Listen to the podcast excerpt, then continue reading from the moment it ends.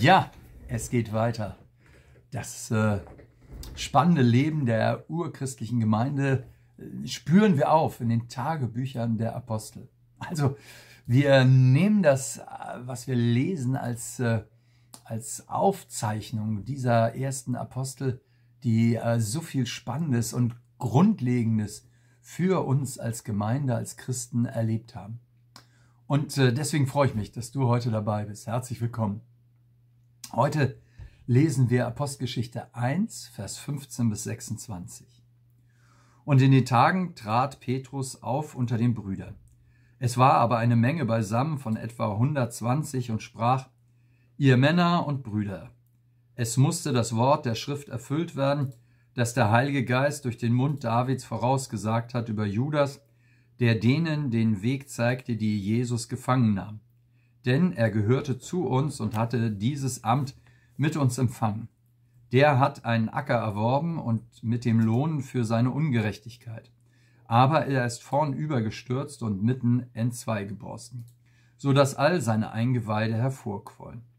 Und es ist allen bekannt geworden, die in Jerusalem wohnen, so dass dieser Acker in ihrer Sprache genannt wird Hackeldamach. Das heißt Blutacker. Denn es steht geschrieben im Psalmbuch, seine Behausung soll verwüstet werden und niemand wohne darin, und sein Amt empfange ein anderer.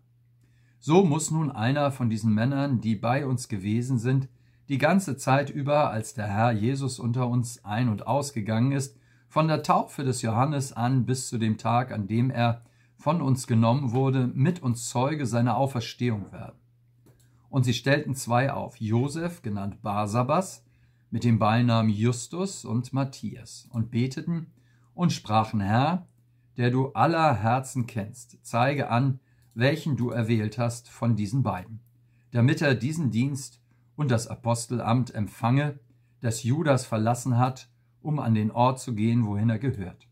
Und sie warfen das Los über sie, und das Los fiel auf Matthias, und er wurde zugeordnet zu den elf Aposteln. Also, jetzt muss eine Lücke gefüllt werden, die Judas hinterlässt. Ähm, der Schatten des Verräters fällt auf den Neubeginn nach der Auferweckung, der so verheißungsvoll aussah. Aber da gibt es eben doch auch diesen dunklen Fleck. Die Frage ist, warum muss die Lücke denn gefüllt werden? Es heißt ja ausdrücklich, dass da in Jerusalem 120 Leute beisammen waren mit dem engsten Kreis der Schüler und Freunde von Jesus. Sie hatten doch genug Leute am Start. Warum muss da genau die Stelle des Judas ersetzt werden? Es geht nicht um eine konkrete Aufgabe, also keine Ahnung, dass man jetzt den Posten des Schatzmeisters neu besetzen muss, sondern es geht um die Vollzahl. Die zwölf, so wie im Alten Testament die zwölf Söhne Jakobs, die Erzväter des Volkes Israel sind, so sind die zwölf Jünger Jesu, die Jesus namentlich berufen hat, der Grundstock des neuen Bundesvolkes, das jetzt erweitert wird. Israel und die Völker, das ist wichtig. Da ist nun einer raus, der dazugehörte. Er war den Weg des Verrats gegangen. Jetzt soll das ergänzt werden. Das kommt häufig in der Bibel vor. Zwölf Erzväter im Alten Bund, zwölf Apostel im Neuen Bund. Nach der Offenbarung des Johannes werden wir nun vom Ziel her leben. 144.000. Also zwölf mal zwölf. Zwölf Erzväter, zwölf Apostel und das mal tausend. Das heißt, alter Bund und neuer Bund zusammen und das multipliziert mit der vollkommenen Vielzahl. Also, das hier was passieren muss, bedeutet, Gott er will erfüllen, was er versprochen hat.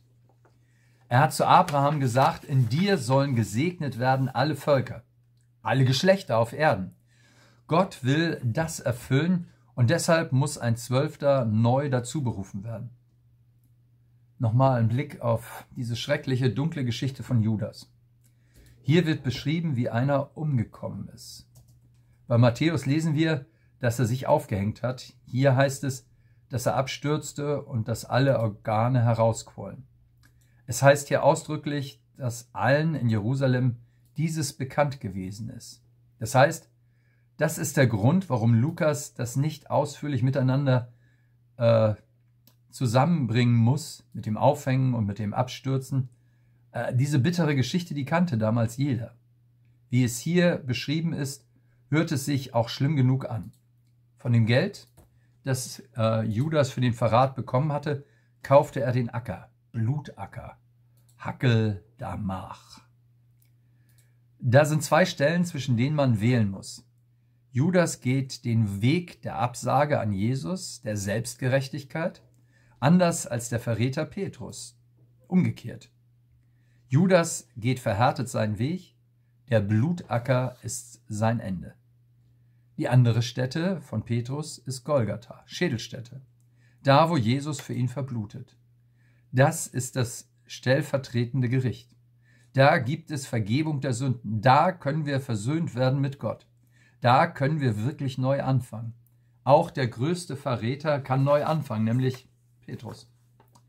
So schrecklich, dass es möglich ist, dass man dieses Golgatha zurückweist und sich für seinen eigenen Blutacker entscheidet. Es heißt hier ausdrücklich von Judas, denn er gehörte zu uns. Er war ja dabei. Bis zum letzten.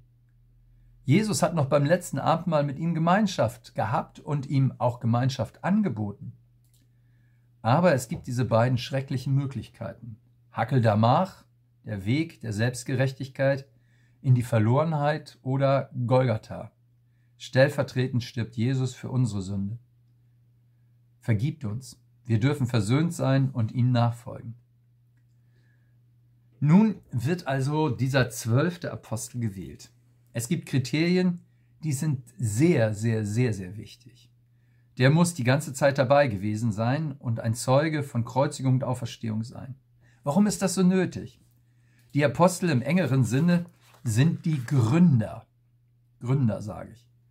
Es gibt auch später Apostel, ähm, quasi Gesandte. Apostel heißt ja nichts anderes als Gesandter. Aber Apostel als Gründer der ersten Gemeinde, die standen für die Wahrheit. Die späteren waren äh, Apostel, die als Missionare arbeiteten, Gesandte. Aber die Zwölfergruppe, die gehört auf die Seite der Offenbarung. Die sind Augenzeugen von Leben, Sterben und Auferstehen von Jesus. Auf deren Zeugnis ähm, beruht, was wir wissen, nämlich auf dem Zeugnis der Apostel und Apostelschüler. Darauf sind wir angewiesen, äh, wenn wir Jesus kennenlernen wollen. Das ist im Grunde die Autorität der Bibel, dass sie verfasst wurde von Apostel und Apostelschülern. Das äh, äh, ist ihr Zeugnis. Deshalb ist die Bibel nicht irgendeine Literatur, irgendetwas, sondern Gott selbst spricht durch seine autorisierten Zeugen. Das ist die Urkunde der Offenbarung. Deswegen, die zwölf stehen auf der Seite der Offenbarung. Deshalb müssen sie Augenzeugen sein vom Leben, Sterben und Auferstehen Jesu. Diese zwölf, von denen hängt alles ab. Und dann kommt es zur Entscheidung. Hier mischt sich zweierlei. Sie haben klare Kriterien, der Augenzeuge muss es sein. Er muss bei allem dabei gewesen sein. Und dann haben sie aufgrund dieser Kriterien zwei, nämlich Josef Basabas mit dem Beinamen Justus und Matthias. Sie könnten es beide werden und dann beten sie. Herr, du kennst die Herzen, du wirst, weißt wirklich, was drin ist, wähle du. Also sie wollen wirklich gewiss sein, in der Gemeinde, dass nicht persönliche Sichtweise, Sympathie und Antipathie die Entscheidung beeinflusst und deshalb wählen sie nach dem Gebet den Losentscheid. So, dass es ganz offenkundig ist. Hier haben die Menschen die Finger nicht drin. Dann fällt die Wahl auf Matthias. Dann haben Leute gesagt, von dem Matthias hört man später gar nichts mehr. Hatten der irgendeine Bedeutung? Nun, von einigen der zwölf Apostel hören wir auch gar nichts mehr. Hatten die eine Bedeutung? Ähm, von einigen hören wir ganz viel, von Petrus, Johannes, aber von anderen nicht. Es geht, wie gesagt, nicht um die Einzelgeschichte dieser Personen, sondern dass sie zum Gründerkreis, zum Kreis der Erzväter des Volkes Gottes im neuen Bund gehören und dass Gott seine Verheißung erfüllt. Dafür stehen sie Gott verspricht und er hält sein Versprechen. Deshalb darfst du dem Wort Gottes vertrauen. Lass dich darauf ein, lass dich rufen und locken, und Gott will dich gebrauchen in seiner Nachfolge. Egal, ob man von dir mal ganz groß redet oder auch gar nicht. Das, was wichtig ist, ist die Treue in dem, wie wir bei Gott dranbleiben.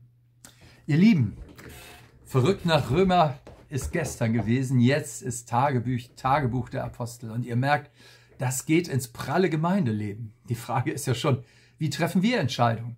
Was ist die Grundlage unseres äh, geistlichen Lebens? Ich möchte mit euch weiter und noch tiefer in die Apostelgeschichte äh, eindringen, hineinbackern und lade euch ein, nächsten Mittwoch wieder dabei zu sein. Für heute alles Gute und bis bald, euer Pastor Adi.